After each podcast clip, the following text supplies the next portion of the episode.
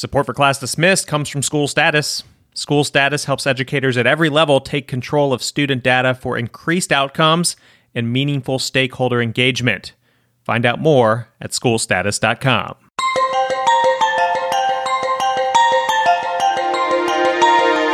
You are listening to Class Dismissed, episode 187, and I'm your host, Nick Ortego.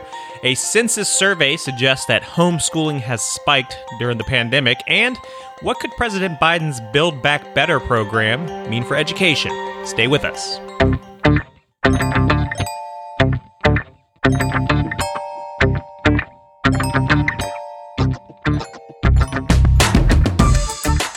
Class Dismissed is the podcast that inspires educators through story. Each week, we cover some of the hottest topics and news in the world of education. Plus, we hear from a guest with a bright idea for education that you can apply in your community. This week, we're setting the record straight about rural education in America. What are the myths, and what can be done to make it better? Hello, everybody. Nick Ortego here, and I'm joined by friend, principal, and co host Christina Pollard. Christina, how are you doing today? I am pretty good today. Coming off of spring break, having some, you know, seven to eight days of, of rest. Um, and coming back strong to finish this school year. It, is it weird for you? It, probably more so for you than me. I'm, I'm, reading all these stories about, I guess, the rest of the country starting school. For this is like you know we've been in school the whole year and we've kind of been doing this in some form or fashion, hybrid, digital, switching to traditional, just kind of all over the place. But we've been for the most part having seeing children in person and now when i'm seeing like you know places in new york and big cities and other places up north kind of starting to get back into school it's weird for me watching them go through that um, it's not weird for me. I think I go through a range of emotions. Sometimes I find it comical what they're saying. Other times I feel like maybe the South, we were the guinea pigs and we've, you know, kind of laid out the path for them and they should probably listen to some of the things that we've shared about our experiences. And then other times I just kind of get frustrated because we feel the same way that they feel and i'm aware in some areas where teachers are refusing to report to work or they're going to mm-hmm. you know they're going to protest and all of these different things and specifically speaking for the state of mississippi we, we didn't really have a choice um, there's some type of law clause somewhere that teachers are not allowed to protest. Did you realize that they yeah, cannot? You can't protest in Mississippi. Yeah, you're not, and you're not unionized in any way. There's really just not a whole lot of. It, it's a right no. to work state, and you, you better show up so, if they tell you to show up. And that's my point. So either you violated your contract and quit, and that has happened across the state. And I understand, you know, for some people, the anxiety or their worry, their fear, whatever. Um, but for the most part, we just really didn't have that choice. Um, and as a parent, my child has been virtual the entire year um, after going to school on the first day of school, and it was actually his choice. And so I'm okay with it. But then I understand that if he wasn't, um, you know, age appropriate for driving to or from and all of that, if I had smaller children, it probably would have put me in a bind like a lot of other teachers. So there's just a, a number of different ways to feel about it. But at the end of the day, we need to do what's best for children. And sometimes that means we have to sacrifice. And I hate that in this instance, um, a lot of people feel that you're sacrificing your life and your health and your well being. And it is very, very true. And have we been at risk the entire time? Absolutely. Have we had an outbreak in our building and had to shut down um, in the month of December? Yes, mm-hmm. but we are here standing, we are surviving, we are still social distancing and keeping a lot of our COVID protocols in place. Um, so it's just like, you know, sometimes when I wake up and I know I've had to come to school every single day, I want to tell them, you know, buck up and let's go, teach kids. But then at the same time, you know, a lot of those districts, they're huge and they have way more students than we do, and their challenges are harder. They have older buildings, mm-hmm. you know, just just everybody has a different um, I know just different issues to to think about when returning to school. So I, I, I just really feel for everybody involved. And look, it's it, we're we're in spring. We're headed into a summer, and and I'm just going to give you an example of something. I was slated to present at a national conference in July, mm-hmm. and in my mind, you know, we're all getting our vaccinations. The numbers, I mean, record numbers of vaccinations are happening each day. But I got an email this morning from that national organization canceling the face to face conference. Mm-hmm. They will have it virtually. Um, it was a three or four day conference that was going to take place in Nashville. And am I disappointed? Yes. Right. Do I understand it? Yes. But if a national conference has to cancel for whatever reason, somebody um, helped them come to that decision, then why are we, you know, having school? So it's just you could go back and forth on it in in so many ways. And so, I mean, I don't know about you. I have a Jamaica trip scheduled right. for June, and that next week was the Nashville trip that I was scheduled to take, and it's been canceled and turned virtual. So do I buy my plane ticket? Because I've been I think you do. Out. What do I, th- I do? I think you do because, and this is me. I don't have no idea even what conference you're talking about, but this is me just kind of making an assumption. If if I'm running a conference and I may not have enough people coming, and you have to make a decision today based off of whether or not we're going to turn a profit at this conference or this conference is going to cost us money, then they might be doing the safer thing right now to say we don't know what's going to happen. And it might it might be a business decision, I guess, is what I'm getting at. So and and I'm I'm so glad that you shared that perspective because I didn't think about that. Um, it's a phenomenal organization it's a phenomenal conference and i didn't even really think about that. That's that's that's true. It may have cost them way too much to put on what they're used to holding if they weren't having the the registration um, yeah, response. It might just so, be a risk, yeah. So uh, well, financially. Hmm. So uh, let me ask you this, and I'm going to ask you to do a, an unscientific sample. But for those that don't know, here in our state of Mississippi, um, teachers have been allowed to jump in line for the vaccination. Gosh, at least for about a month, maybe or three weeks, and and now the state has opened it up to everyone 16 and older. So I guess I'm going to ask you is what's the tone of your colleagues, the people that work at your school? Are they all like, I've got mine, I'm rushing out to get mine? Is everyone kind of private about it? I mean, do you think that um, your people are getting vaccinated? I do think they're getting vaccinated, but we also need to think about the community that I serve in. Um, the school community that I serve in, it's predominantly African American. Therefore, we all know that COVID impacts you know us differently mm-hmm. um, based on data and so what i found is that in february when it was only open to those over a certain age or those with medical um, indifferences there were some teachers on my team who fit one of those categories and they immediately uh, set their appointments as i did and then um, when it opened up for teachers and that email came out, I did start receiving text messages or emails about class coverage or when and how they can go and get their shots. And I absolutely have been encouraging people to do so for months. It's not political. It's health wise for me. If if we know we don't have a choice we've got to teach. For a lot of us we've got to we've got to teach because we've got to provide for our families then what's the best and safe thing? Now, I will tell you that I had a conversation with one teacher um, about two and a half weeks ago. And this teacher explained to me every reason why um, they would not uh, attempt to get that vaccination, no matter what was going on in the family, no matter that they have to come and teach in the building every day. There's just some historical things that, you know, keep them from considering the vaccination. I shared a few facts but I refuse to put pressure on them, on, on anybody in the building. And I refuse to make anyone feel um, bad about whichever choice they make. They need to do what's best for them. Mm-hmm. And so that's, you know, I just think that if you have that opportunity, if you know that you want to protect your loved ones, you want to protect your students, and if nothing else, you want to protect yourself, then you go out and you get that vaccination. So I'm just really hopeful that our community, this particular community that, that I'm, I'm, I'm leading in, um, will have a good turnout. Now, where we live, can't necessarily say the same. I haven't seen a whole lot of mask wearing and protocols being followed um, in the communities where right. we live and our children go to school this entire time. So, if I heard you right, if if a teacher's trying to get the vaccine and they they're logging online, we're making like, arrangements. Yeah, so there, there's a window open at 10 a.m. That's great. You guys are bending over backwards to say, you know what, we'll cover your classroom. You, you go get we that shot. absolutely are. Um, we're asking some of them to try to schedule it during their off period because obviously we don't have a lot of extra hands. Right. But being hybrid and having the Wednesday dedicated to professional development and uh, interventions has been a huge help. And so a lot of them have made their arrangements on Wednesdays. There was a, an interesting study from the U.S. Census Bureau's Household Pulse Survey, and I want your reaction to this because I does this seem likely? Have you heard this? And it says it, it surveyed folks from April 23rd through May 5th in 2020, so just like you know a month, month and a half into the pandemic, and they calculated that 5.4% of U.S. households with school-aged children were homeschooling, and then mm-hmm. by the fall, that number had spiked to 11.1% of the households with school age children were homeschooling. And that was September 30th through October 12th. And then where those spikes were was also interesting. Um, they had said there was a significant spike in um, Alaska, Florida, uh, Mississippi, Massachusetts, uh, Montana, Nevada, New York, Oklahoma, Vermont, and West Virginia. And they also saw a spike amongst um, African Americans. Does, mm-hmm. does all that seem believable to you?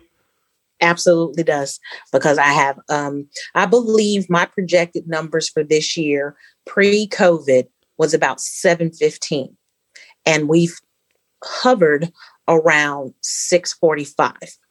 Um, and there are students we've been trying to find, you know, where did they go? They never registered. Where are they? Um, students who we know where they moved to, um, but we also know which students prefer to do homeschooling. And it took a while to get them actually in homeschooling because for a lot of them, they thought virtual um, was the homeschooling option. And when you explain to them the difference that when you homeschool, the entire learning process is on you. You need to buy your own curriculum, like you have no connection to the di- district.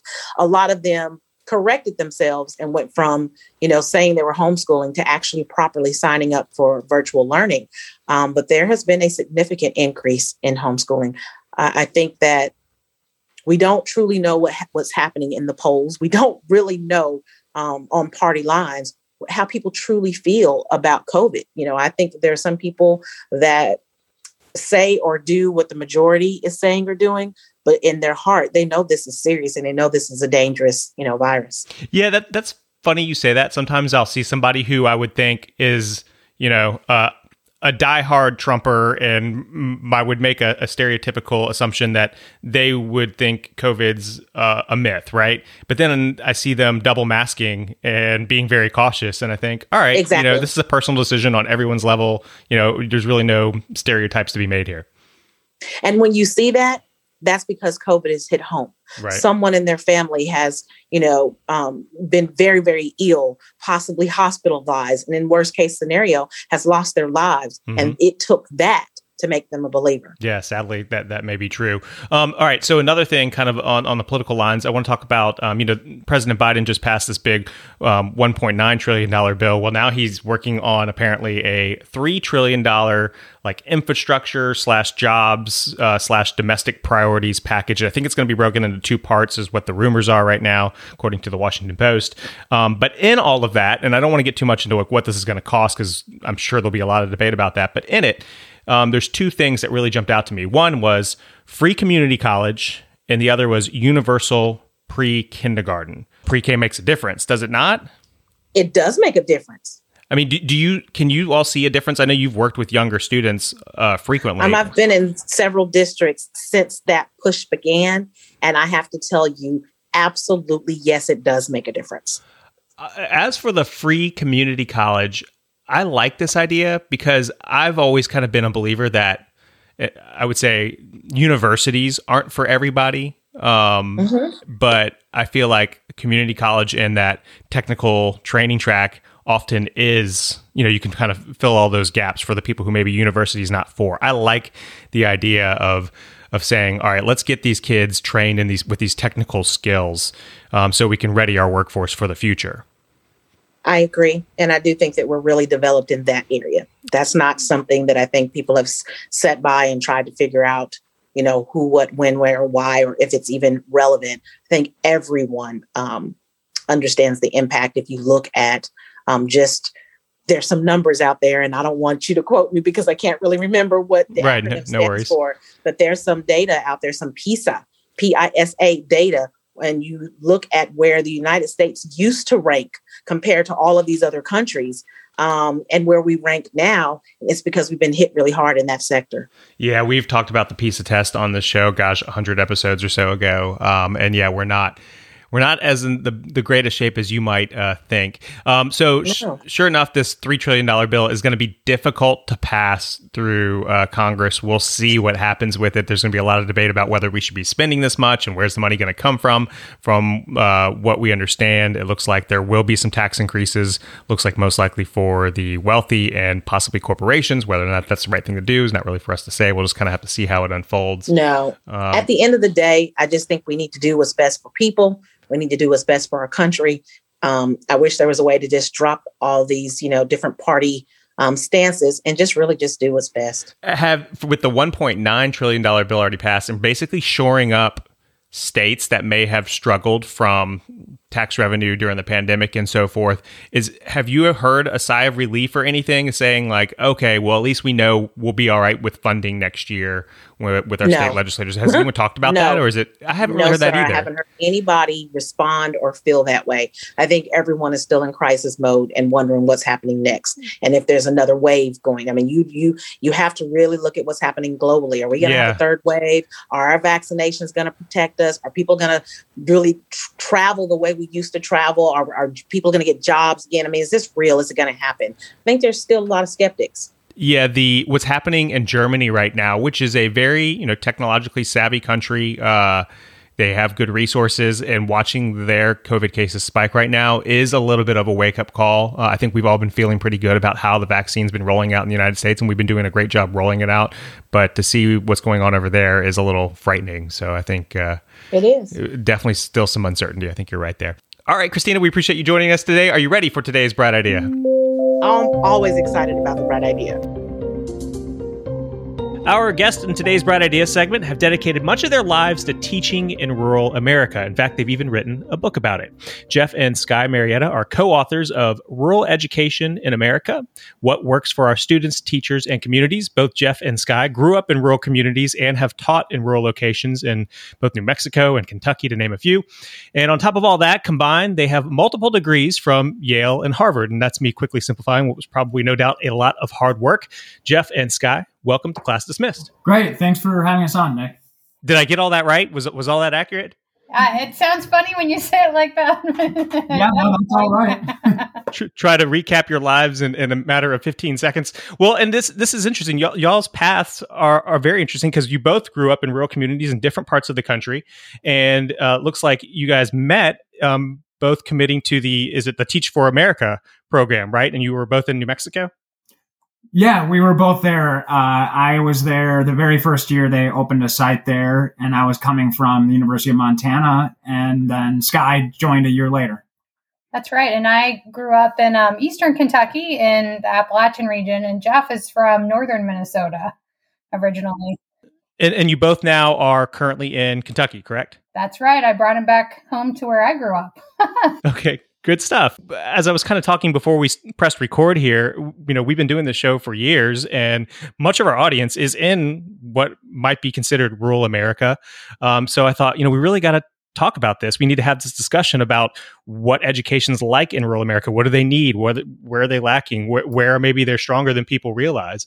And um, I guess first, the most important thing to do uh, is probably define what is rural.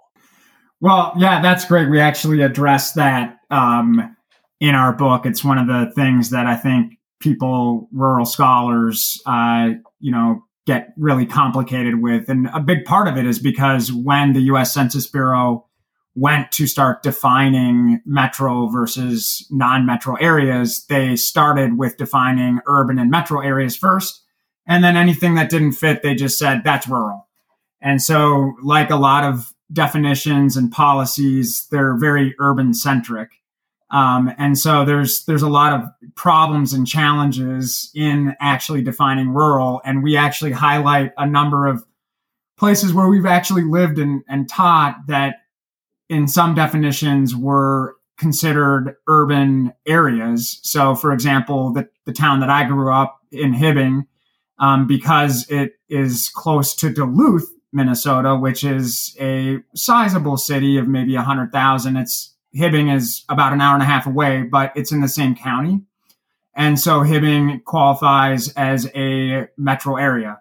And Harlan, Kentucky, where Sky's family's from, it's a town of 1,452, and the entire county has about 30,000. And it takes over three hours to reach an airport, but the U.S. Census Bureau calls that an urban cluster. Huh.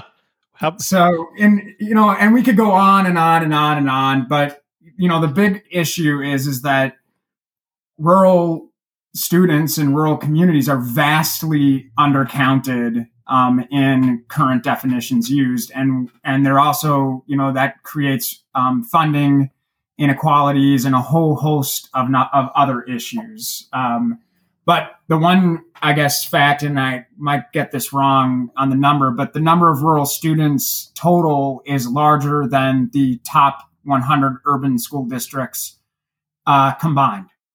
So that, that's just you know puts things into scale when we talk about what is rural in in in in the United States. And for the purpose of the book, I mean, help help me draw a picture in this audio podcast world that we're currently in right now of what a rural school looks like in your mind.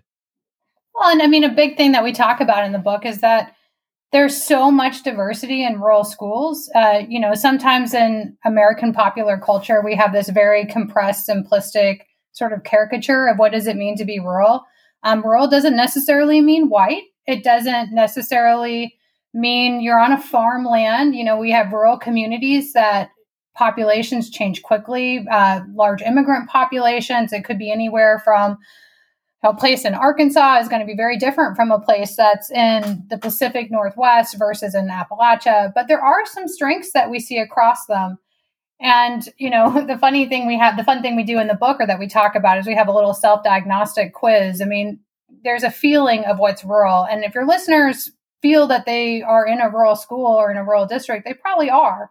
The other complexity is there's even some urban districts that have portions of them that are rural. Um, what's the one in? Um, yeah, so like Hillsborough County, um, which is basically like the Tampa Bay area of Florida, it has a very urban area, but then it also has some very rural orange uh, citrus farms. Hmm. And so you know, it's it's a lot more complicated than uh, I think simply thinking about that Iowa farm or that you know Appalachian town in the mountains coal mining community um, but you know, as Sky said, I mean, we have this little quiz, and you know, one the one of the very first questions is, you know, does your does uh, Walmart and Family Dollar are they a part of your daily and weekly routine? and if that resonates with you, you probably live in a rural community. Um, and then there's you know several others, and so you know I think the the, the point we're making is you're not going to be able to tie us completely down on here is what is rural, but we will confidently say that uh, rural students are vastly undercounted in official statistics. And in your book, uh, you guys break it into three different parts. In one part, part one, you you talk about what rural is and, kind of defining it and kind of drawing that picture. I think in part two, you talk about meeting the needs of those students, and then part three, you're like, all right, what can we do? Like, what what's actionable? And and I guess I kind of want to get into first, like helping our listeners understand, like what challenges do rural communities or rural schools face? Well, we could talk about some big trends in education to start off with. I mean, even some of the most basic things like we have this accountability system that's based on like robust statistical systems that assume that if you're testing students and understanding what progress they make there's a certain number of students that you're you're basing that off of so just fitting into even some of those educational paradigms of understanding how students are progressing or performing or how a teacher's doing based on test scores can be very complicated in rural areas. We talk a lot about, um, in education generally, we talk a lot about evidence based uh, practices. Well, what if most of the evidence base is based off of urban students and we don't necessarily know if those best practices are still real and relevant in serving rural communities? And just understanding what some of the strengths are and when some of the more specific challenges. Things like transportation costs can be very different in rural communities. Programs like Title One that are set up to help children living in poverty, um, the way that they decide how those funds are distributed, there's a weighting formula that doesn't go on proportion, but instead on raw numbers, typically in most states. So you can even have very large funding discrepancies for rural students, and particularly you know, rural students living in poverty. And there's particularly vulnerable populations we think about, you know, rural students with a disability, rural students of color. These are populations that we don't often even talk about or uncover their needs in the larger discussion of educational research and pedagogy. How much of a challenging position is a student that grows up, say in a community like you all are in in Kentucky, in terms of, I guess this may come across the wrong way, but breaking out of that community. Maybe they don't want to, but I mean, is, is are they set up in a more difficult position than say someone who grew up uh, outside of Boston? Yeah, I mean, we really uh, attack the concept of brain drain um, and complexify that in the book. And so, just you know, contextually, you know, it, we have to look at the way that the economy has changed in the world over the last 40 years. And really, what happened was, you know, you had this huge increase in the services sector, particularly around technology, finance, things like that. Um, and you know, an incredible decline in agriculture, mining, manufacturing, um, the industries that largely employed a lot of rural people. So as that was sort of going on, it became increasingly more important for people to get a college degree. Um, and what has emerged, you know, over the last 10 years is that there's a huge gap um, in the percent of non-metro 25 years and older who have a college degree versus metro. And, you know, that in itself is troubling. Um, but as one caveat, uh, the students in rural communities, even those who are living in poor ones, at on at fourth grade and eighth grade tests, national tests, they test on average as an average U.S. student. So the educational attainment piece is a huge problem. Um, and at the same time, you know, so you would say, well, you have to break out of that rural community because maybe if you want to go to college, there's not going to be a job back in your hometown. But the problem is is not necessarily that the, the town just doesn't have any opportunities for college degrees, but you know, the vast majority of students attend a college or a university that's 50 miles from where they grew up. Mm-hmm. And most rural communities are considered higher education deserts. So rural counties cover 97% of the United States, but are home to only 14% of the nation's colleges and universities. So you already have a big issue there. Then the other issue that touches back to the economy is that the vast majority of people, the New York Times did this great article, the vast majority of people actually live within a half an hour drive of their mothers, of where they grew up.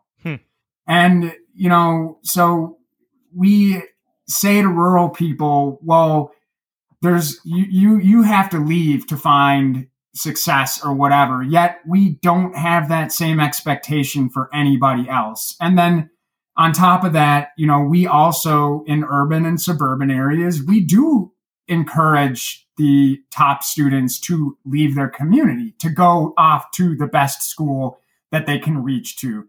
But then they often come back. And so there is often this boomerang effect that gets lost in the shuffle when we talk about rural communities. There are lots and lots of rural students who leave their community and go to college because there's no college nearby their hometown. If there was, they'd probably go there um, and then come back a few years later. Um, but there's so much focus, uh, especially, you know, in, in researchers, I think kind of miss that point because they'll drop into a rural community, spend a year or a year and a half there, maybe two years if they're doing some sort of ethnographic research, but never truly understand the trends um, of of a community. Well, and there's this really fascinating piece of research that we talk about in the book that is part of the uh, Equality of Opportunity project that was led by Raj Chetty. And one of their really surprising findings is that social mobility was greater in rural communities. And in fact, the more rural the community, the better odds a child had that they could reach a higher social status or than their parents had. Hmm. I think one of the big misconceptions we have generally is that if you live in rural America, you have two choices. You can either stay there and stagnate and not necessarily have very good prospects for your job or your life or you know if you've got some get up and go you're going to get up and leave and go someplace you know that's often framed as better and more urban and there you'll be able to attain the american dream. And in the research that doesn't really bear that out it shows that very rural communities are often might be better at helping students move up. And you know also in our lived experience it's not necessarily the truth. And I'm sure that a lot of your listeners, if they're living in rural communities, can understand that rural communities have a diversity of opportunities in them that aren't always picked up in the research. And the other, just on the, to tie this into to today, you know, with COVID, um, and you know what we see is sort of a, a trend away from uh, living in big cities and you know paying a lot for rent and living in a small apartment and sort of suffering through that, which is what Sky and I did for 11 years when we were at Harvard. Um, and we made the decision that this this isn't this is a quality of life issue. We can't stay here and do this and continue on this treadmill. Um, let's go to a community and and live in I guess we feel a more authentic way um, that's more communal than transactional that you might find in a, in a more urban setting. Yeah, let's talk about that a little bit. Let's talk about some of the myths that maybe if, if somebody grew up and, and has always lived in an urban setting or uh, even just a, a, suburban setting that they may have about rural America. I mean, and, and correct me if I'm wrong here, but I grew up outside of Washington, D.C., Fairfax County school system. It was a, a great school system up there. It was a high, fast pace of life. I now live in South Mississippi, and I don't think my friends from Virginia understand how great of a quality of life actually have in Mississippi. It's like they they see the studies Mississippi's last in this or 49th in this and but it's not like that from where I sit. I mean, is that kind of how you all see it? Yeah, and I'll say sorry I, I was beating Geoff to the punch here, but one of the interesting things that people underestimate about rural communities that might resonate with some of your listeners is we have a lot of very talented teachers in rural America, and we have some really good schools. You know, in places like rural Appalachia where we live, a teaching job is a very good job with competitive pay. It has stature in the community. The community is really centered around the school. And you know, we send our children to public to a Title One public school in rural Appalachia. A lot of people might think that that was a bad choice, but what we see is a much more personalized learning experience. Teachers who are highly trained, who have a lot of cultural knowledge about the students' backgrounds, who don't necessarily see children as being different, but just work with them and work to their strengths. So it, it that is definitely one of the myths of rural America. And Geoff pointed out earlier that there's these gaps in educational attainment. So often when we see groups not attaining the college degrees, we assume it's because of the quality of their education. But what we saw is that when they're in elementary and middle school, these are not kids who are lagging necessarily. So it sort of is a shift of thinking, well, if there's a problem in the community, if there's a lot of poverty, it must be the problem of the schools and must be the problem of the teachers.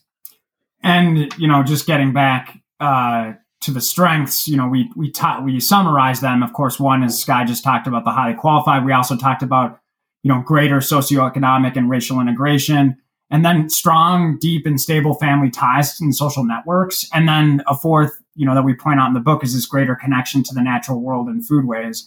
And you know, it, it is. I mean, we we've lived in both worlds, and we nothing could point it out better than the pandemic that living in a rural community was the best thing for for our family and for our kids. No, I would have to agree. I mean, we we had a I don't want to say easy, but manageable time during the pandemic from where we are. We're spread out a little bit more. You have more mo- room to move around, um, you know. And and I wonder though, did you see the digital divide at all? I mean, where I sit in my house, which is a fairly rural community, I still have gigabit internet here. Like, I mean, I have a very fast connection.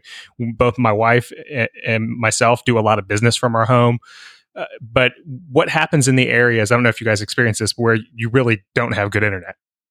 We are definitely live in an area that has completely inadequate access to the internet, and that's a common problem in rural America.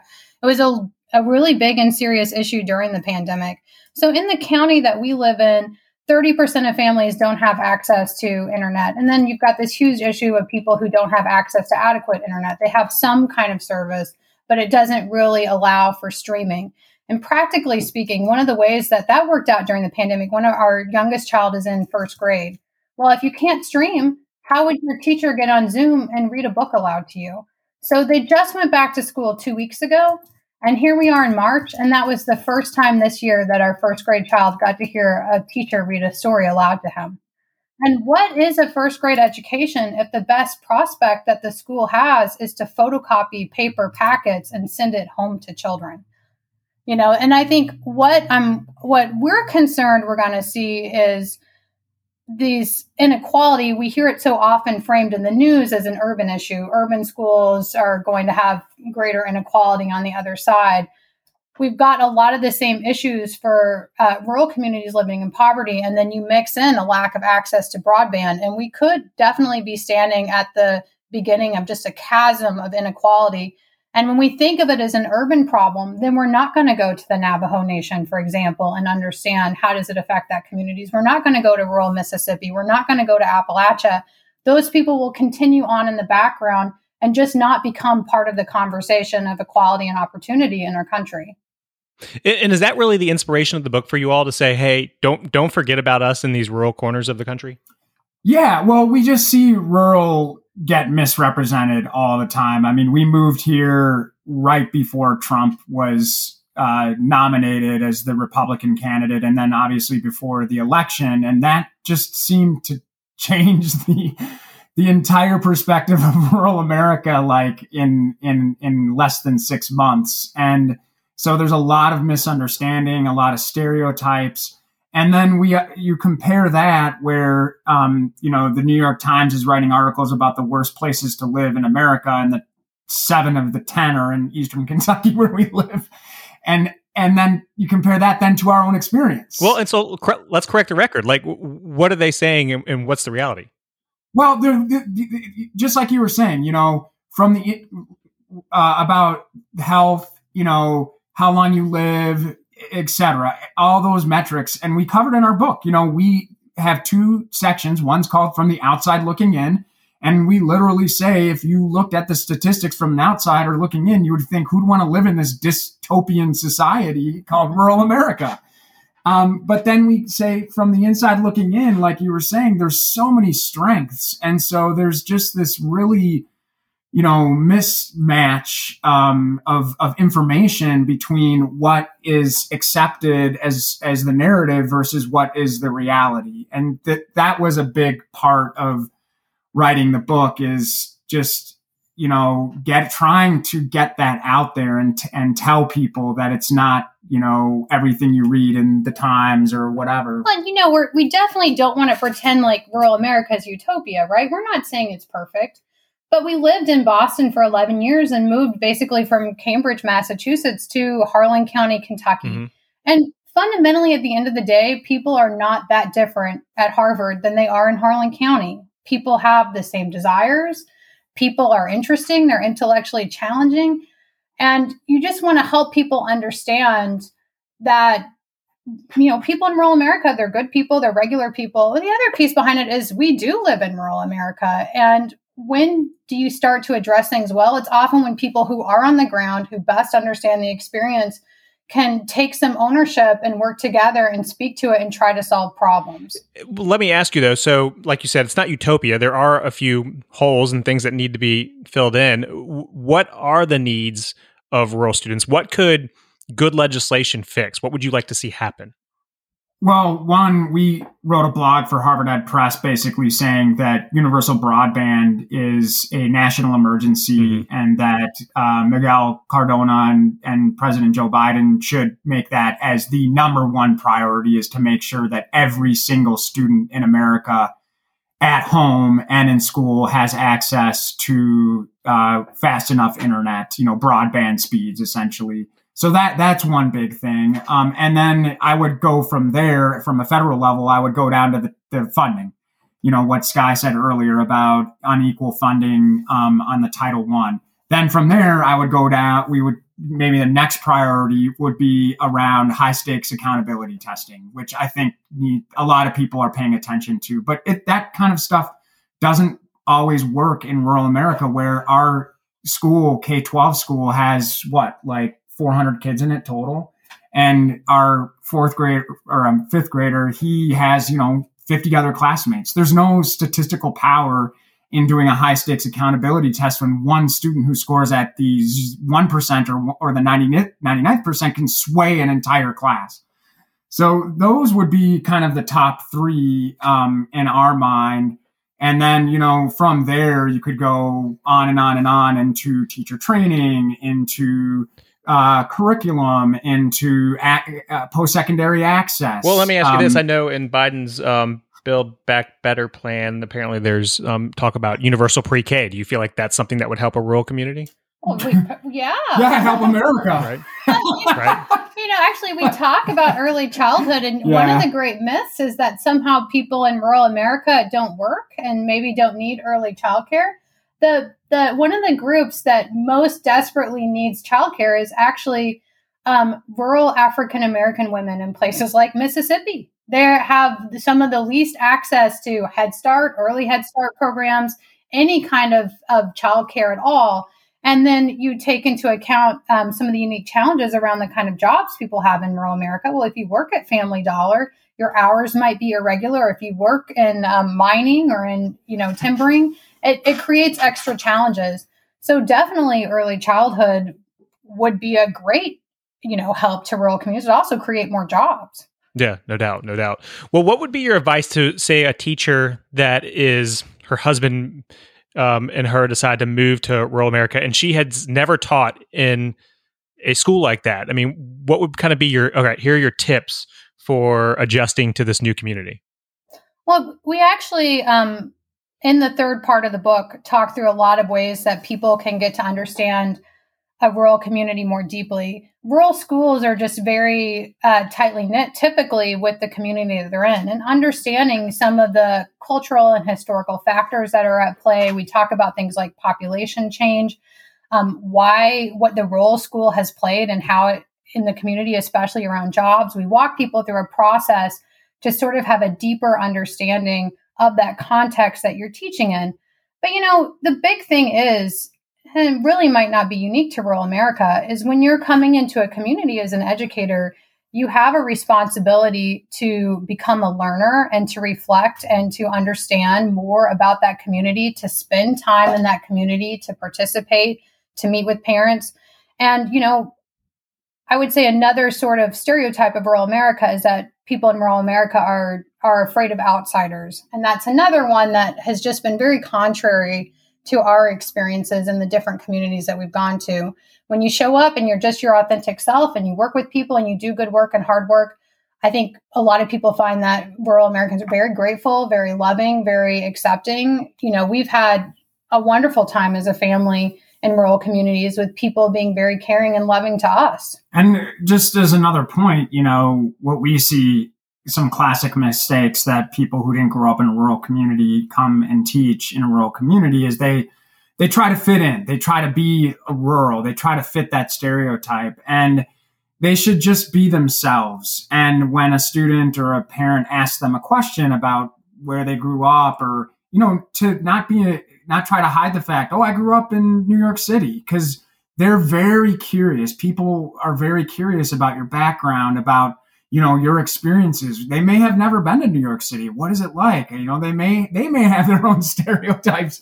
That guarantee they have their own stereotypes about what that's like. So just to be open and honest about you know your own background, I think is another really good thing to do. Again, the book is titled Rural Education in America What Works for Our Students, Teachers, and Communities. If somebody wants to find the book, what's the best way to do this?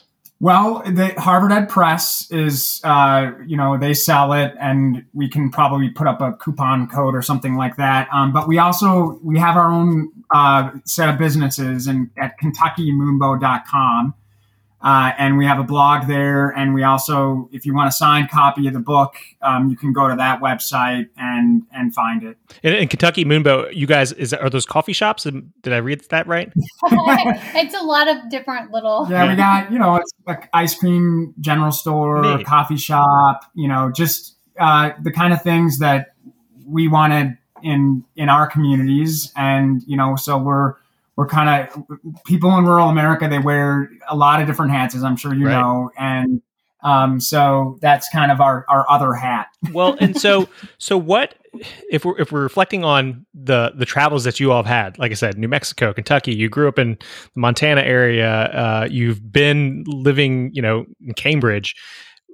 Any regrets about where you are in your life? No. No, it's You, you you like it better than say Cambridge? I mean, I'm just. I think some people may be surprised, and I think I know what your answer the is. The hilarious thing is, I think we maybe actually hurt some feelings during the um, writing and editing process because I, I think it just is so surprising to people to think that we would prefer to actually live in, you know, again, some of the poorer parts of Appalachian Kentucky than we would to live in a place like like Cambridge. And obviously, if our shtick was loving to go to a different restaurant every night of the week, or you know, Yeah. there's things like that that you know the, the thing is is that the most exciting work and the most impactful work is happening at the intersection where there's huge changes and right now the economy in rural america has undergone a just tremendous tr- uh, shift. And especially here in coal country where coal has been well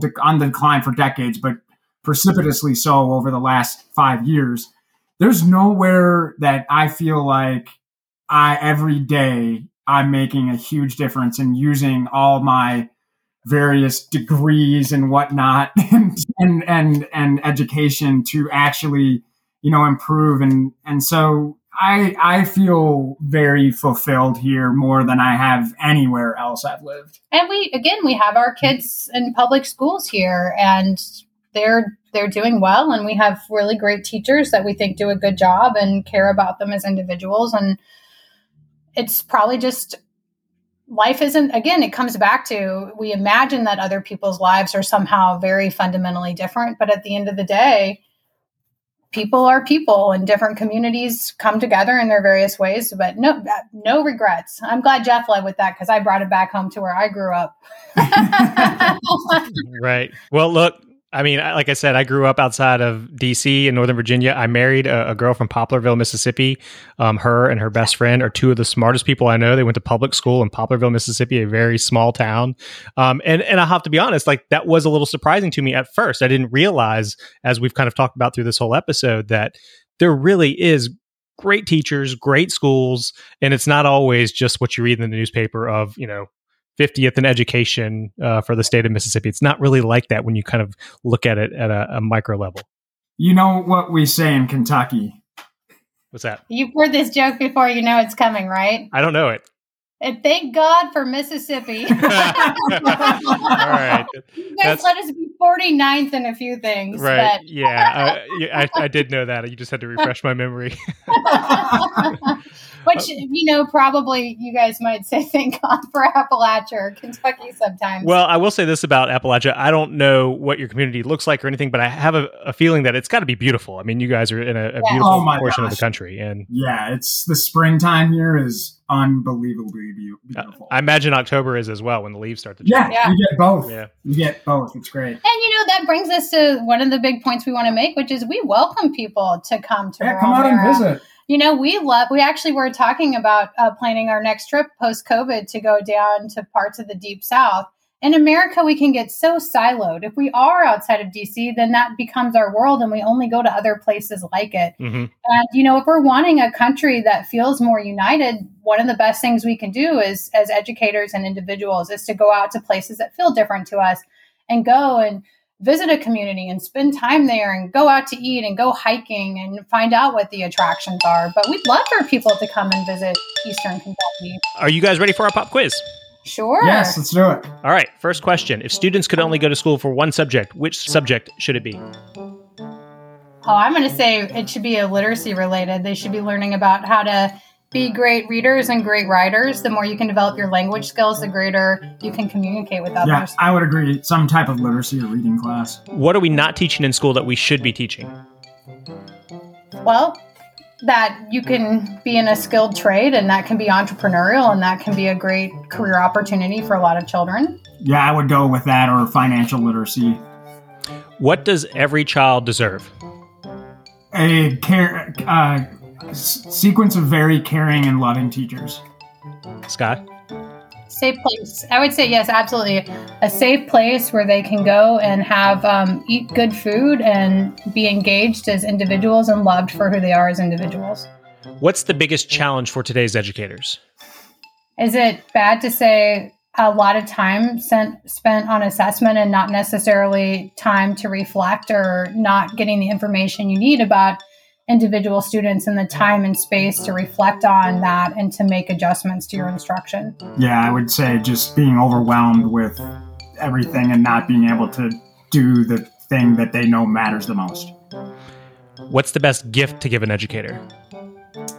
to make them not have to worry about test scores, I think this is super important. You know, here in Kentucky, they've made the decision that they're going to go ahead with the typical state accountability testing. And you know, if they said we're going to do this, but we're only doing it to see to just to take a measure and see what we need to be worried about and we're not going to use it in any way to assess your performance on a year when most of you haven't even been able to have your kids in the classroom.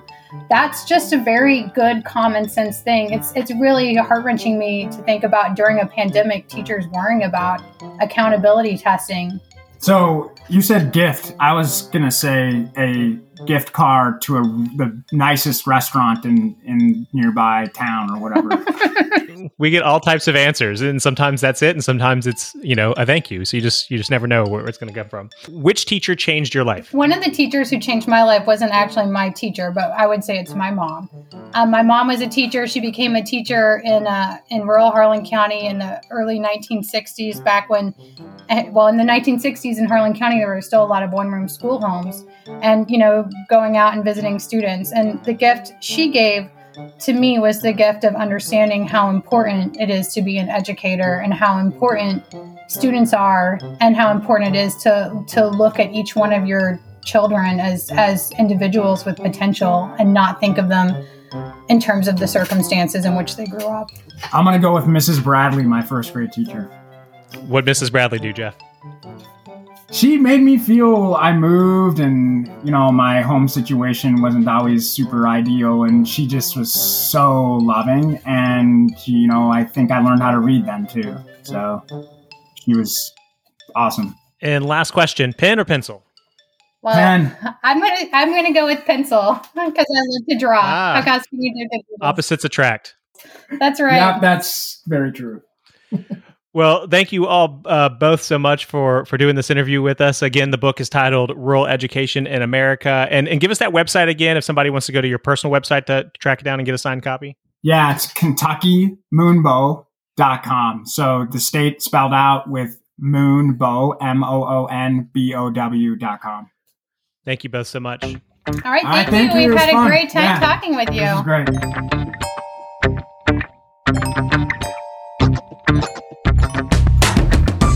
That's going to do it for this episode of Class Dismissed. If you want to send us an idea or comment, remember you can always email us at info at classdismissedpodcast.com or tweet us at classdismiss. We're here to support educators, but we need your support as well. So please subscribe to the show, and we'd also appreciate it if you could leave us a five star review on iTunes. On behalf of all the good people working at School Status and Christina, representing all those educators out there, thank you for listening. I'm Nick Ortego, and I'll talk with you next week. Class dismissed.